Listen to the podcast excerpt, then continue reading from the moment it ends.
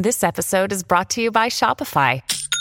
Forget the frustration of picking commerce platforms when you switch your business to Shopify, the global commerce platform that supercharges your selling wherever you sell. With Shopify, you'll harness the same intuitive features, trusted apps, and powerful analytics used by the world's leading brands. Sign up today for your $1 per month trial period at shopify.com slash tech, all lowercase. That's shopify.com slash tech. Welcome everyone to Breaking Big Blue. I'm your host Jordan Raanan on ESPN, ESPN.com. Giants reporter. We're double dipping this week. I'm going to have two episodes of Breaking Big Blue. This one is being taped on Monday morning after the Giants' 24 16 workmanlike win over the Houston Texans. We're going to have a special guest later in the week. So this is going to be the, the Texans Fallout edition, right? Just a ho hum win for the Giants, right? They they go and they take care of business. The Texans, they're a bad team. They stink. They're one seven and one for a reason. Uh, but the fact that the Giants are able to do this at this point, that just shows you where they're at. Like they're they're a good team. You know, they're not a great team. They're not a dominant team, but they're seven and two. They're a good team. This version of the Giants is a good team. They don't have the self inflicted wounds. They don't make the costly mistakes most of the time. Yeah, in Seattle, they fumbled a couple punts. That killed them. But for the most part, over the nine games under Brian Daboll, they do not make the costly mistakes. They ran the ball down the Texans' throats just as we expected, right? Uh, Saquon Barkley, 152 yards rushing, 35 carries. We'll get to that in a minute. But Giants are now seven and two. Think about that for a second. The New York Giants are seven and two. The win total for the season was seven. So they're right at the win total after nine weeks. So they're going to go over the win total. Already beat my prediction. And at this point, not making the playoffs would be a disappointment. There's no way around it. It would be a disappointment. The Giants can realistically go two and six in the final eight and still might make the playoffs. Like if you go nine and eight, it's possible. You go 10 and seven, you're pretty much in the playoffs. So three and five gets them to the playoffs right now. Mind you, up next, home against the Detroit Lions. Should be another win for the Giants. So eight, eight and two. I mean, playoffs. The Giants are the top wildcard team. The Cowboys losing to the Packers. Giants are the top wildcard team right now. If it ends like this, the Giants will play in Tampa Bay in the wildcard round. Tampa Bay, mediocre team right now. Yes, they have Tom Brady, but not unheard of for them to be able to beat that Tampa Bay team, which is flawed, old, a little bit slow, would be a slog. They'd have a chance. And also, not out of the question, and this is crazy to even think of. Like, I said this yesterday. It, I still think they'll probably end up 10, 11 wins, but 12 wins is not even off the table. It's not crazy. Eh, you're not completely crazy if you say 12 wins now at this point, right? That would be five and three, 12 and five, five and three the rest of the way. Beat Washington twice, beat Detroit, beat Indy, and then win another game along the way. Who do they have? Minnesota, two Eagles. Am I missing one? Might be missing one. You get the point. 12 wins, not crazy. Who would have thought at any point I'd be able to say that? I picked them to be 6 and 11 this year. They didn't make any moves at the trade deadline because they know the roster's flawed. The Giants know their roster's flawed. They know that ultimately this is not sustainable long term. Yet they just keep winning and winning and winning. The the Texans in that game, by the way, five second half possessions, got to the Giants 30 or inside on all five possessions. Came away with 10 points. Like that's the way the Giants defense is operating these days. Opportunistic, right? Two of those was two of those was a turnover. Thought there should have been a third. Shane Ximines hit Davis Mills' arm. Thought it was a fumble, but turned out not to be. Anyway, didn't matter. Giants aren't giving up touchdowns. They're just not. They give up a touchdown. Guess what? Holding penalty. Dexter Lawrence. Wow. Let's talk about Dexter Lawrence for a second. What a game he had. Pass rush win rate of 30.4%. Okay. What does that mean? 30.4%. Well, that's off the charts. Okay. That's basically better than what Aaron Donald averages. You know, Aaron Donald, his pass rush win, rate for the season is in the 20 something percent. which is crazy good, by the way. Dexter Lawrence against the Texans was at 30 something percent. He's at 16.6% this year. That puts him sixth amongst defensive tackles. Pass rush win rate. He had five quarterback hits. He had a sack. He forced a couple penalties, tackle for loss, pass defended. I mean, just a beast. Couldn't block. And you're like, how is he become so dominant? Right? His pass rush win rate over his first three seasons was seven and a half percent. So he's almost doubled that this year. How did he make such a big jump in year four? Usually guys don't make that kind of jump in year four. Now they're using him differently. I think that's big. Probably the biggest thing. They're saying, okay, we're going to line you up over the center most of the time. Most centers aren't very good. Teams that look at the center as a non-premium position. I've spoken to, you know, executive about this all the time. They don't prioritize center. They might need to start prioritizing center a little bit more because the Giants would just basically put Dexter Lawrence over the center and say, do your work. And when a team has a better center, that's okay. We're going to take you in the matchup and put you against the weakest, uh, what we think is the weakest offensive lineman. So they're working matchups for Dexter Lawrence. He's going against the weak guard, right? Whether it's the left guard, right guard, whatever it is that day. I believe it was the right guard of the Texans. Just it was murdering him on the field, right? I mean, literally just pushing him back deep into the backfield consistently. I mean, it was crazy. Now, the, o- the only five players above Dexter Lawrence and pass rush win rate. And remember, Dexter Lawrence is the great, the amazing part of this is he wasn't a great pass rusher. That was always a knock on him. Oh, he's an okay pass rusher. He's a push the pocket kind of guy, gets some pressure. Not a great pass rusher for his first three years. Just wasn't. Wasn't really what it was expected of him coming out of college. Supposed to be give you something. But again, was a two down guy, a bunch, uh, push the pocket, not exactly win. I mean, now he's become a difference maker. He's behind Chris Jones, Aaron Donald. Chris Jones and Aaron Donald are like next level. So their pass, rush win rate is 20 plus percent. Dexter Lawrence is 16 6, which is great. They're both 20 plus percent, like 24 percent. Okay, so they're like off the chart. They're like, they're in a different level than everybody else, pass rush wise. Chris Jones on the Chiefs, Aaron Donald. We know who Aaron Donald is. Maliek Collins from the Texans, Javon Hargrave from the Eagles, and Dre'Mont Jones from the Broncos. They're also ahead of Dexter Lawrence, but they're in like the uh, under 20% range. So he's in that range. So he's like in that second tier right now of interior pass rushers this season. And what a difference it's made. And I wonder if Leonard Williams getting injured kind of helped to a degree to get Dexter Lawrence to that next level. Like now they're they're scheming, it feels like, for Dexter Lawrence first and foremost. I'm not sure that's the way it was to start the season.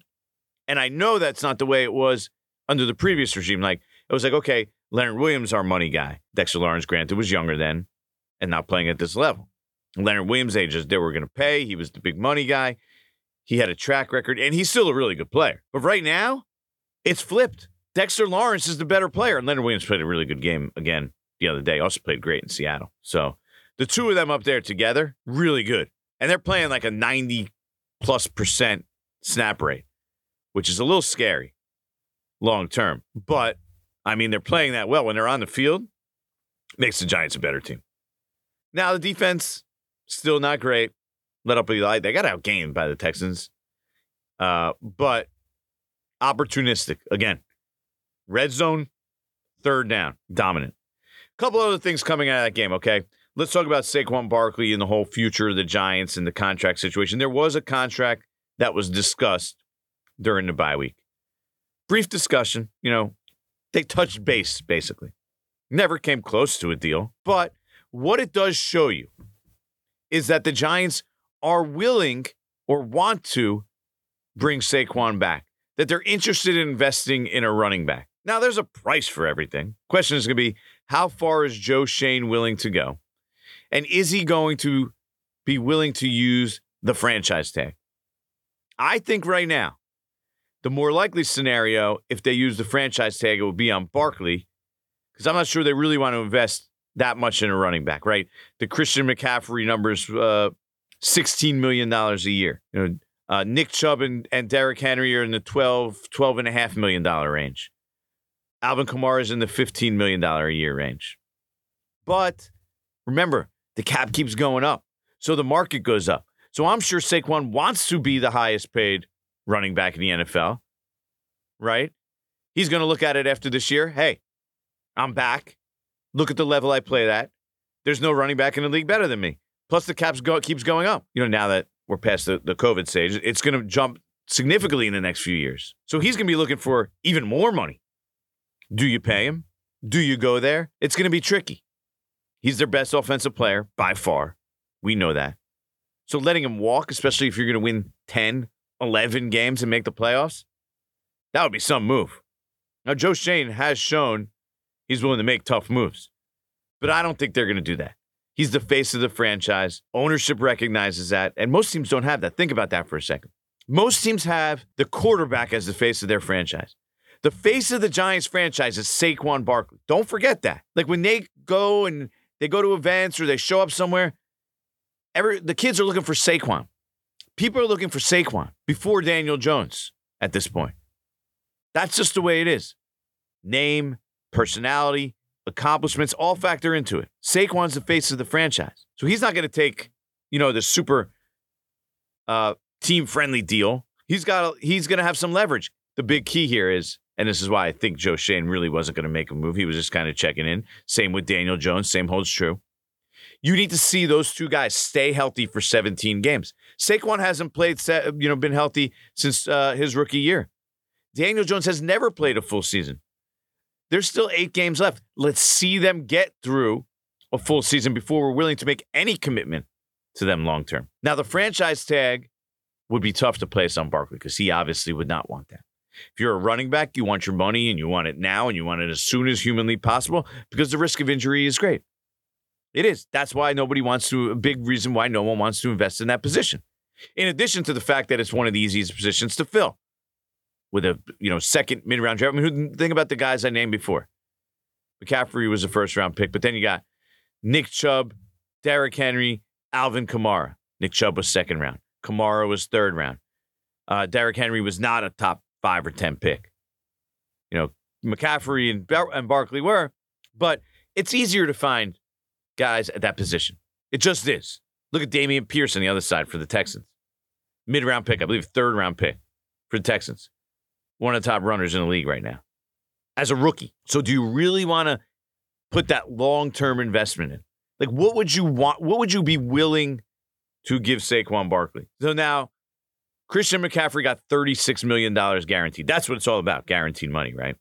So the Giants used the franchise tag on Barkley. It's going to be about an, this is an estimate at this point, in the 12 and a half million range for one year. Yeah, that's a, for the team, that's probably the best way to go.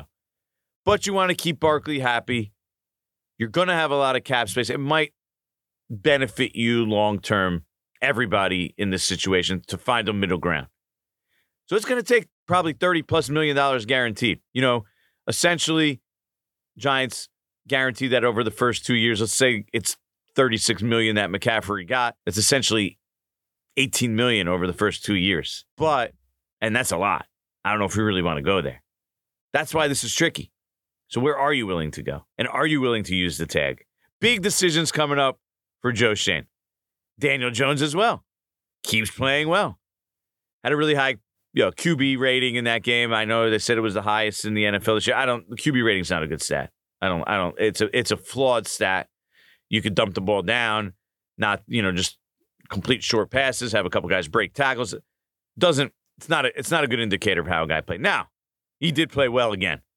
Daniel Jones, really well, really well. I think he was fifth in Q, fourth or QBR this week, which I think is a more accurate stat. It takes into uh, account other situations, the things that are going on around you, you know, uh, where you're throwing the ball. You can't just dump the ball down and complete 20 dump downs uh, for, for 40, you know, 45 yards and get a perfect passer rating. That's, that's lame. We all know that that's not reality. That doesn't indicate somebody playing well. But Daniel Jones did play well. When they asked him, whatever they asked him to do, he did it. Giants didn't have to push the ball down the field, so he didn't push the ball down the field. Got a big play. Darius Slayton Actually, was a great throw. Daniel Jones falling backwards, basically, at the line of scrimmage under pressure, third and long, gets it out from the to the opposite hash mark, gets it there. Darius Slayton, by the way, almost dropped it. Double caught the ball, which I think actually helped him because then the defender missed him. And then he gets down the sideline touchdown. 50 plus yard touchdown. Only the Giants' third 40 plus yard reception this year. It's in the bottom half of the league. That was uh, it was only like two or three teams that had fewer coming into the game. But Daniel Jones played well. Now, what do you do with him? Keep winning, keep winning, keep winning. It's the more they win, the harder it's getting to be able to move off either of these guys. So the likelihood that both of them back, and I was on a, a podcast with JJ John Jastremski, uh, who works for the Ringer, New York, New York, I believe is his podcast, and he asked me like, what do you th- you know basically what do you think the percentages that both those guys are back now? And they're both over 50 now because you're going to make the playoffs barring a ridiculous meltdown. They both played well. Now all, remember always contingent on them staying healthy either one of them gets injured makes it a lot easier to move away from them but the more and more you win the more and more likely it gets that the two of them are back. Both way over 50%. I mean, Saquon's got to be 80, 90%. I'll put it at 85%. Right, because worst case, you slap the franchise tag on Saquon. So to me, he's at 85%. Jones, probably 65 at this point. There's a couple different scenarios about how this could play out. He could play poorly in big games down the stretch, yada, yada, yada. But he has played well this year. He has they showed that they can win games with him what would he look like if they add weapons for him, right? Because the weapons we know are insufficient. This podcast is proud to be supported by Jets Pizza, the number one pick in Detroit style pizza. Why? It's simple. Jets is better. With the thickest, crispiest, cheesiest Detroit style pizza in the country, there's no competition. Right now, get $5 off any eight corner pizza with code 8SAVE. That's the number eight, S A V E. Go to jetspizza.com to learn more and find a location near you. Again, try Jet's signature eight corner pizza and get $5 off with code 8SAVE. That's the number eight, S A V E. Jet's Pizza. Better because it has to be. Hi, it's Mike Greenberg letting you know ESPN Bet is ready to take you through all the biggest sports moments this spring. The official sportsbook of ESPN has exclusive offers and markets from Scott Van Pelt, Stephen A. Smith, and me, plus many more. From the playoff intensity to finally getting out to the ballpark, there's no better time for sports fans. Sign up today. New users get a bet reset up to $1,000 in bonus bets if your first bet doesn't win. Download ESPN Bet today. What a play! Must be 21 plus and present in select states. Gambling problem? Call 1 800 GAMBLER. Terms and conditions apply. See app for details. Isaiah Hodgins, who was claimed off waivers last week, is now his going to be a starting receiver for the Giants. How about that? Right? It's going to be this week probably Darius Slayton, Isaiah Hodgins, and Wan'Dale Robinson. That's what he's working with. Kenny Golladay, woo, that predictably, by the way, did not work out if anybody had these ridiculous hopes, right, that Kenny Golladay was going to come and he was going to be that number one guy or be this big, great contributor, you were delusional. There was nothing from at any point this year that would indicate him coming back from injury would be this great boon for the Giants offense. And I almost feel bad for him at this point. So Kenny Golladay, first first one, I'm not going to call a drop. It was kind of a tough catch. Jones zipped it on the run. Yes, he could have caught it. He got his hands on it. And I'll say yes, he probably should have caught it. Not not officially a drop by statistics wise, but you know, lay that lay out at least give yourself a chance to really catch the ball. Instead, it hits off like the end of his hands. Next one, just flat drops. I mean, five yard easy pass coming across underneath, dragging underneath, nobody on him, straight through his hands. Awful. Gets benched, doesn't play the second half. Giants say they'd rather have Isaiah Hodgins in. Now you could see talking to Kenny Golladay after the game. And this is why I almost feel bad for him. And I know you're going to say, "Come on, he makes a million. You know, you know, he's making eighteen million dollars. You know, every year he's with the Giants, and I get it. But you could see, and he mentioned this.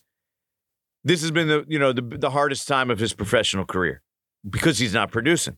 He's always been used to producing, and you could tell it's in his head. The fact that he said that he's basically searching for answers. He doesn't know why, but He's just unable to produce. And now he's dropping, I mean, like the easiest of easy passes. You know, Kenny Golladay, catching the ball was not his biggest problem, you know, coming to the Giants.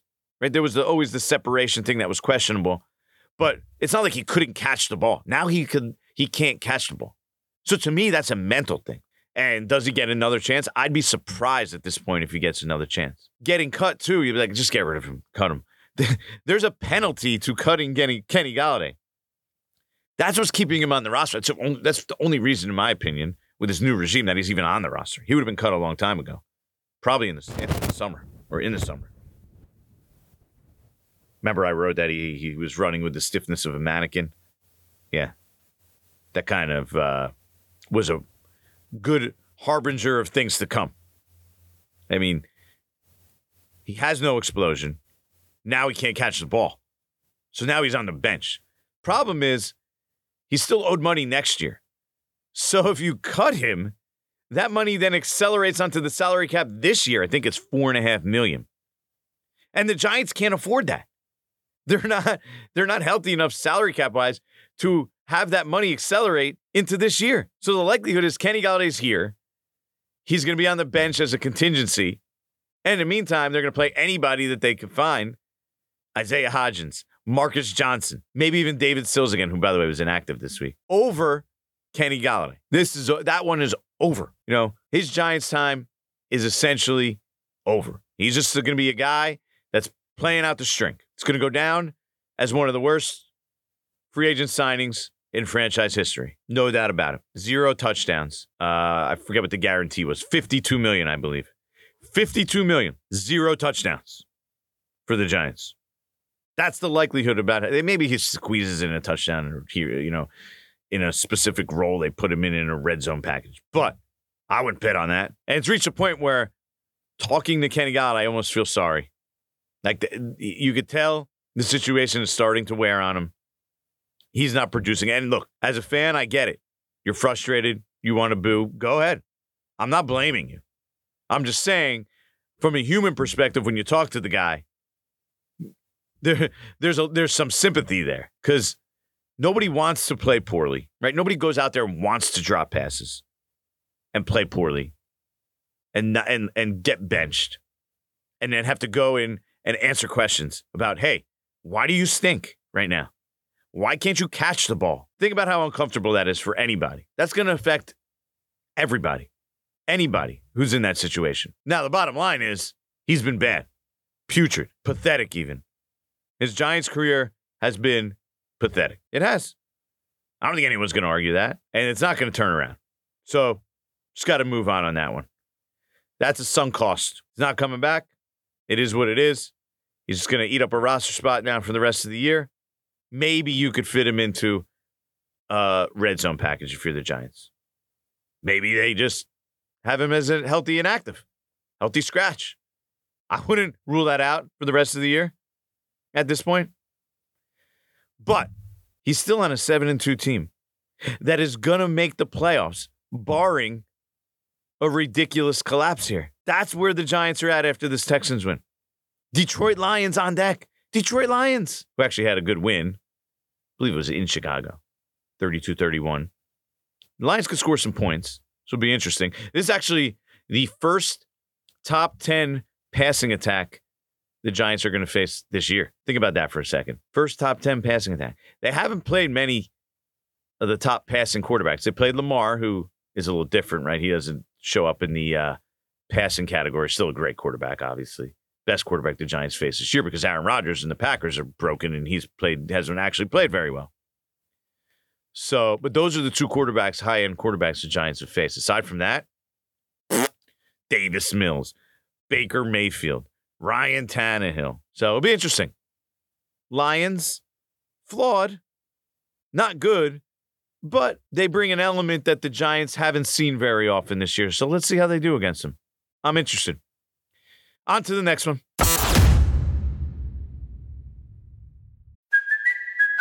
Kaley Cuoco for Priceline. Ready to go to your happy place for a happy price? Well, why didn't you say so? Just download the Priceline app right now and save up to 60% on hotels. So, whether it's Cousin Kevin's Kazoo concert in Kansas City, go Kevin, or Becky's Bachelorette Bash in Bermuda, you never have to miss a trip ever again. So, download the Priceline app today. Your savings are waiting Go to your happy place for a happy price. Go to your happy price, Priceline. When you need mealtime inspiration, it's worth shopping Kroger, where you'll find over 30,000 mouthwatering choices that excite your inner foodie. And no matter what tasty choice you make, you'll enjoy our everyday low prices, plus extra ways to save, like digital coupons worth over $600 each week. You can also save up to $1 off per gallon at the pump with fuel points. More savings and more inspiring flavors make shopping Kroger worth it every time. Kroger, fresh for everyone. Fuel restrictions apply.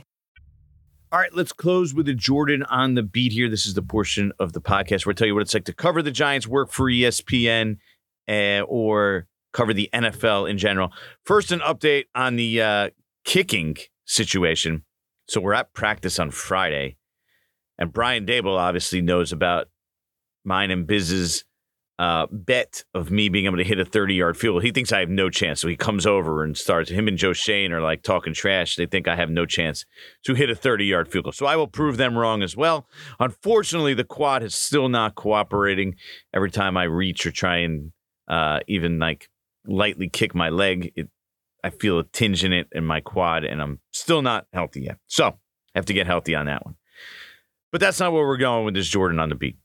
This is going to be about the state of Twitter, right? Because a lot of people have asked me, like, what do you what do you think of this so far? Like, what do you what are you going to do with uh, the whole state of Twitter? And it, it really here's where I'm at with Twitter right now. I'm in a wait and see mode, but I do notice this. There is a concern for me because there's all these people that have now bought the blue checks. And you saw it. There was a fake Schefter out there who bought a blue check and caught a lot of people. And this creates an even bigger problem, a credibility problem for Twitter, and has me a little nervous about this, about the direction this is heading. Is that if there's all these phony blue checks giving you phony information, look, there was already frauds out there giving you information and that's, that wasn't true or just stealing from other places. And, you know, it was, it was the Wild West. It's the Wild West out there in the first place. Remember the, the dude from uh, BT, Bobby Thompson, right?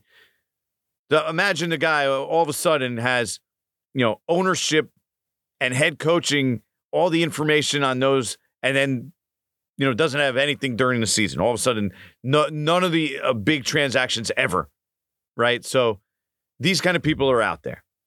Then trust me, there's a ton of them that end up with blue checks that aren't necessarily people in the know with information, but they have a blue check, so people tend to believe them. Now there's an influx of people with blue tech, uh, blue checks. So there's a verified tab on my mention. So I used to just go to the verified tab mostly. That was mostly where I went to look at stuff. And you see who sort of, you know, spread your your your tweets, whether it be news, analysis, or opinion. And you can get an idea of kind of where it was going and and uh, whether it was big or not. If other verified. Now I go to the verified tab, and there's just hundreds of people that I have no idea who they are that just bought a blue check. First of all, I don't know why you'd waste your money on a blue check. But now it creates the problem for the audience on Twitter of okay, if all these people have blue checks and everybody keeps with blue checks keeps tweeting stuff and half of it is or 75% of it ends up being bogus bunk garbage, then you're not you're not going to know who the who the real authorities on anything are. Who are the ones really getting the information and providing you accurate information. Now, nobody's perfect. I get that. You know, everyone's going to make a mistake here or there. But I want I want I want to know that the people I'm getting my information from are right 90, 95, 98, 99% of the time. Not 30, 40, 50% of the time. This is opening the door for mass in- misinformation being spread out there. That's what it is. So I'm a little nervous if this is the way it's going to go long term.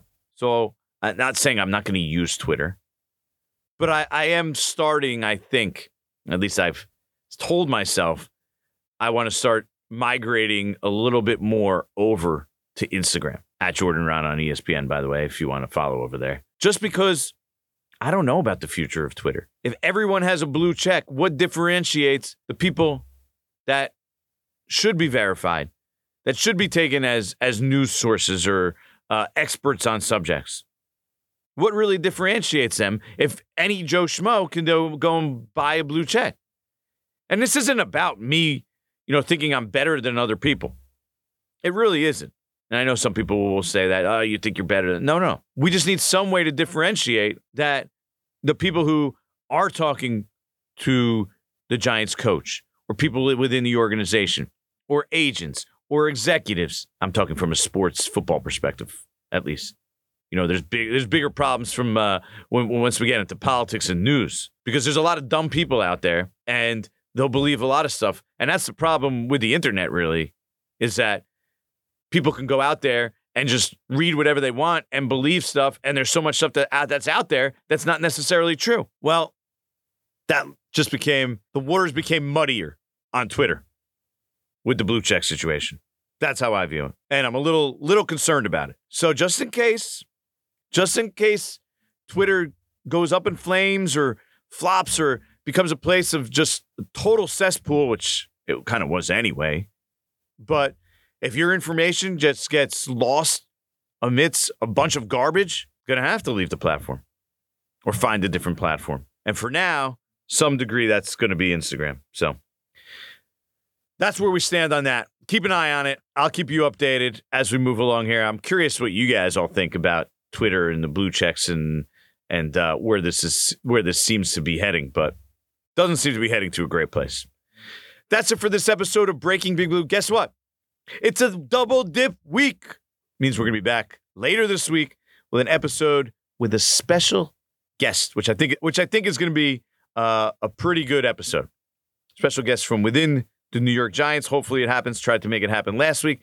Uh, didn't for a variety of logistical reasons, but we're going to try again this week. Regardless, we're going to double dip. With that being said, as always, like, subscribe, tell your friends. Breaking Big Blue, best Giants podcast out there because it has the informa- inside information about the team that you cannot get anywhere else. I'm Jordan Raanan. You listen to Breaking Big Blue. See you next time.